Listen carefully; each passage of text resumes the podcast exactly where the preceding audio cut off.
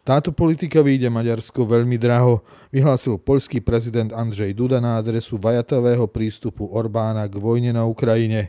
Maďarský premiér sa zároveň snaží manévrovať vo vrcholiacej predvolebnej kampanii. Konferencia o budúcnosti Európy navrhuje v dôsledku vojny výrazné obmedzenie konsenzuálneho hlasovania v Rade EÚ. Posilnenie väčšinového hlasovania povedie k ďalšej federalizácii únie. Texaský zákon o zákaze potratu po zaznamenaní tlkotu srdca u dieťaťa zrejme priniesol zníženie celkového počtu potratov. Komplexné čísla však ešte nie sú k dispozícii.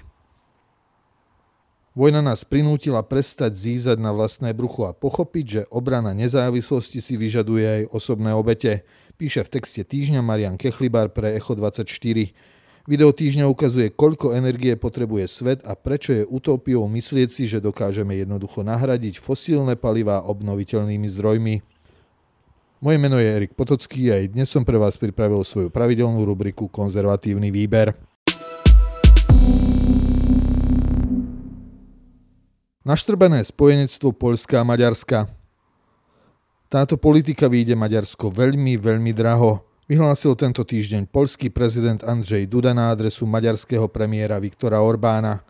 Kritizoval tak jeho vajatavý prístup k vojne na Ukrajine, keď síce Maďarsko ruskú inváziu jednoznačne odsúdilo a neblokovalo prijatie sankcií voči Putinovmu režimu, no pokiaľ ide o priamu podporu Ukrajiny, odmieta sa otvorene angažovať. Poľsko je európskym lídrom v pomoci Ukrajine, prichýlilo nielen najviac utečencov, je tranzitnou krajinou pre vojenskú techniku, ktorá smeruje pre ukrajinské ozbrojené sily, zároveň tlačí na čo najprísnejšie sankcie voči Rusku a kritizuje Západ za niektoré alibistické vyjadrenia. Po návšteve obliehaného Kieva navrhol Jaroslav Kačinský mierovú misiu NATO a tento týždeň Poľsko oznámilo, že už v máji prestane dovážať ruské uhlie. Poľsko a Maďarsko boli ešte donedávna stredoeurópskymi dvojičkami, ktoré rozvíjali úzku spoluprácu a v jednom balíku čelia kritike bruselských orgánov. Vojna na Ukrajine však tieto krajiny názorovo značne rozdelila a ako tento týždeň upozornil vo svojom komentári kolega Jozef Majchrák, Orbánovi sa ukrajinskou politikou rozplýva sen o tom, že Budapešť bude lídrom Strednej Európy a V4. Práve Vyšegrad si predstavoval ako akýsi vyvažovací pilier moci v Európskej únii voči tandemu Francúzska a Nemecka. Orbán však do veľkej miery vo svojom prístupe k vojne na Ukrajine kalkuluje najmä v kontexte parlamentných volieb, ktoré budú už nadchádzajúci víkend. Podľa prieskumu maďarskej agentúry Median len 37% potenciálnych voličov Fidesu je presvedčených, že vinu na vojne nesie Rusko, 43% si naopak myslí, že Rusko do tejto reakcie dotlačila politika Ukrajiny a Západu. Spomedzi voličov spojenej opozície takýto názor zastáva len 9%. Aj časť politikov Fidesu tento narratív viac či menej otvorene prezentuje. Opozíciu obvinujú, že ak by bola pri moci, zatiahla by Maďarsko do vojny a úlohou maďarskej vlády je v prvom rade chrániť maďarských občanov. Ambivalentný vzťah stojí aj na maďarskej menšine, ktorej sa dotkli legislatívne snahy Kieva obmedziť používanie ruštiny na viacerých úrovniach verejného života. Vyzerá to ako štátnický a pragmatický prístup, no v zásade platí, že ak pomáhate susedovi hasiť jeho dom, robíte tak aj zo zištných dôvodov, aby plamene nepreskočili aj na vašu strechu. No maďarská vládna strana do predvolebnej kampane už priamo zaťahuje aj samotnú Ukrajinu. Maďarský minister zahraničia Peter Siarto opakovane vyhlásil, že medzi ukrajinskou vládou a ľavicovou maďarskou opozíciou prebiehajú dlhodobé konzultácie. V prípade víťazstva opozície by vraj Maďarsko okamžite začalo s dodávkami zbraní pre Ukrajinu. Ukrajinský minister zahraničia Dmitro Kuleba tieto tvrdenia označil za nezmysly. Tak či onak, ak aj Orbán v nedelných voľbách obhájí svoj mandát, vojna na Ukrajine sa maďarskými voľbami určite neskončí. Viktor Orbán bude musieť naďalej čeliť krízovej situácii na svojich hraniciach a čoraz intenzívnejším výčitkám svojho doterajšieho kľúčového spojenca. Situácia v Poľsku je pritom diametrálne odlišná. Tam v prístupe k vojne na Ukrajine prakticky neexistujú rozpory medzi vládou a opozíciou.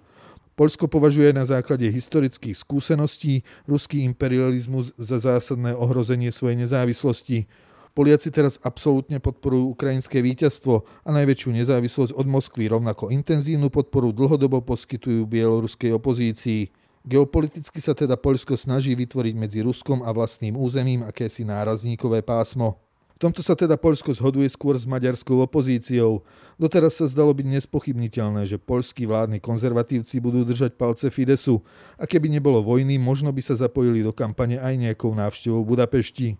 Po udalostiach ostatných týždňov si však udržiavajú nezaujatý odstup. Urýchli vojna na Ukrajine európsky superštát? Keby členské štáty prešli v Rade EÚ na väčšinové hlasovanie, bola by Európa akcieschopnejšia. Vyplýva to z názorov obyvateľov únie, ktorí sa zapojili do tzv. konferencie o budúcnosti Európy. Tieto konzultácie s vybranými občanmi, ktorých možno definovať ako mládež, dlhodobo prebiehali mimo hlavnej pozornosti, zvlášť po vypuknutí vojny. Vzísť z nich však môže zásadná zmena, ktorá ovplyvní budúce fungovanie Európskej únie ako spoločenstva a môže ho nasmerovať k federatívnejšiemu fungovaniu. Rada EÚ by mala podľa názoru európskej mládeže prejsť na väčšinové hlasovanie. Jedinou výnimkou, pri ktorej by mal byť zachovaný konsenzus s možnosťou veta, je pristúpenie novej členskej krajiny. To by znamenalo, že členské krajiny by stratili možnosť blokovať niektoré rozhodnutia. O čo ide, vyjadrila za všetkých zástancov tejto zmeny česká zelená europoslankyňa Markéta Gregorová. Citujem. Nemôžeme nechať Orbána rozhodovať o zahraničnej politike únie. Koniec citátu. V mimoriadných časoch vojny na hraniciach je takýto postup lákavý. V mnohých iných otázkach by však úplne odsunul záujmy slabších členov spoločenstva. Slovenský premiér Eduard Heger zatiaľ takúto zmenu odmieta. Podľa neho je vždy lepšie, ak so zásadnými rozhodnutiami súhlasia všetci. Zastancovia väčšej federalizácie únie sa však odvolávajú práve na názor vybranej skupiny európskej mládeže, napríklad európsky minister zahraničia Borel či slovenský progresívny europoslanec Michal Šimečka, ktorý tvrdí, že ide o vôľu väčšiny. V skutočnosti je to zhruba 200 ľudí zo všetkých členských štátov. Podľa kritérií, ktoré pre ich výber zverejnilo Slovenské ministerstvo školstva, však bol jedným z bodov výberu, citujem, zápal pre európsky dialog s mládežou a tému jeho aktuálneho cyklu. Výber samotný už teda posúval ľudí, u ktorých bol predpoklad, že sú naklonení čoraz užšej integrácii. Názory tejto skupiny nadšenej európskej mládeže chce teraz do konkrétnych návrhov pretaviť francúzske predsedníctvo a Paríž spolu s Berlínom sa dlhodobo netají záujmom posúvať EÚ smerom k užšej integrácii, ktorej uvoľnil cestu aj Brexit. Texaská legislatíva znížila počet potratov. Zákon, ktorý od septembra 2021 v americkom štáte Texas zakazuje potrat vykonaný na dieťati, ktorému už bije srdce, znížil počet potratov v tomto štáte USA. Upozornil na to na portáli Štandard Patrik Daniška. Počas prvého mesiaca platnosti zákona išlo na potrat 2197 texasaniek, v porovnaní so septembrom 2020 o 51% menej. Tento trend sa udržal aj v októbri 2021, keď v porovnaní s októbrom 2020 absolvovalo potrat o 52% menej texaských žien. Samozrejme nemožno ignorovať fenomén potratovej turistiky, teda to, že ženy, ktoré nemali možnosť ísť na potrat v Texase, respektíve svoje tehotenstvo zistili až v štádiu bijúceho srdca dieťaťa, čo je 5. až 6. týždeň, išli na potrat do okolitých štátov. Ako píše Patrik Daniška, štúdie zaznamenali predlženie čakacej lehoty na potrat v okolitých štátoch, čo domnienku o potratovej turistike potvrdzuje. Presné štatistické údaje však zatiaľ nie sú k dispozícii. Sú však známe údaje o objednávkach potratových tabletiek. Podľa dlhodobých štatistík medzi májom 2020 a septembrom 2021, teda predplatnosťou zákona, bola priemerná denná objednávka potratovej tabletky v Texase 10,8 Počas 1. septembrového týždňa 2021 sa objednávky zvýšili na 137,7 denne. V nasledujúcich troch týždňoch objednávky klesli, stále však boli nad predchádzajúcim priemerom na úrovni 37,1 denne. Za celý september 2021 si Texasanky objednali 1831 tabletiek. Počas októbra až decembra objednávky potratových tabletiek ďalej klesali na úroveň 29,5 denne týchto oficiálnych štatistikách však nie sú zahrnuté ilegálne získané potratové tabletky cez internet. To, nakoľko texaský zákon pomohol pri záchrane nenarodených detí, sa bude dať presnejšie zistiť až z dlhodobejších údajov, vrátane vývoja pôrodnosti. Ak však zrátame legálne vykonané potraty a legálne objednané potratové tabletky zo septembra, dostaneme sa k číslu približne 500 zachránených životov.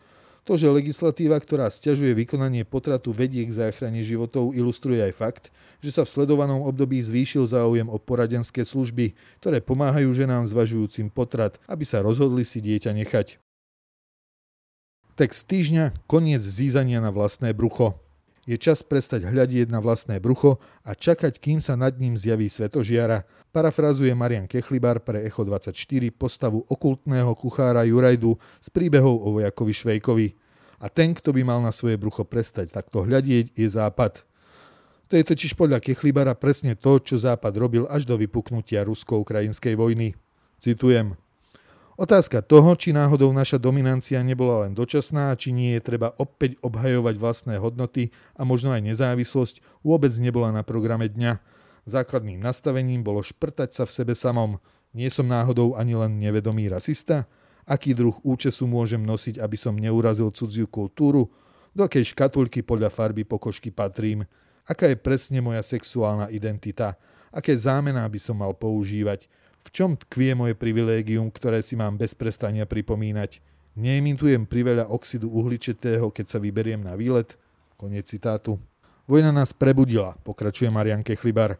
Uvedomili sme si, že západná civilizácia je len jedna z mnohých. Ak spácha samovraždu zahľadením sa do seba, jej protivníci si otvoria šampanské a zavedú u nás autoritárske režimy, s ktorými sa im obchoduje najlepšie a uvedomili sme si, že k vlastnej obrane nestačia len vznešené slová, ale potrebujeme aj klasické hrdinstvo, ktorým sa až dovčera pohrdalo ako šovinistickou, toxickou maskulinitou. Marian Kechlibar svoj komentár uzatvára. Citujem.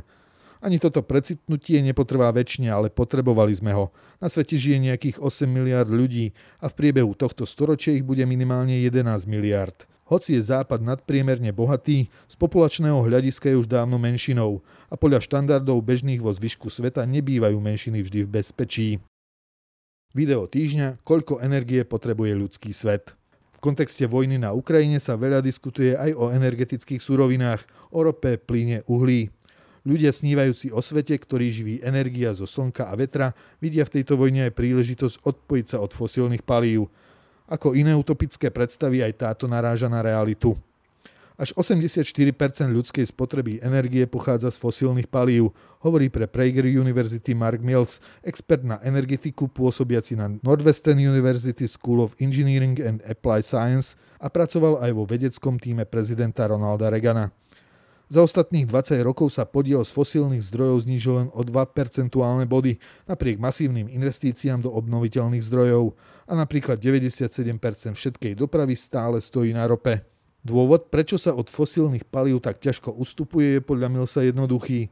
Aby sme z obnoviteľných zdrojov získali rovnaké množstvo energie ako z fosílnych, museli by sme asi o 1000% zvýšiť ťažbu kovov, ktoré potrebujeme na výrobu solárnych panelov a veterných turbín akým v súčasnom modeli potrebujeme nájsť a ťažiť jednu surovinu, ropu, plyn či uhlie, v tom obnoviteľnom potrebujeme kombináciu kovov od medi či zinku, niklu až po kobalt alebo neodím. A všetky tieto kovy potrebujeme spracovať a pozvážať na výrobu potrebných zariadení.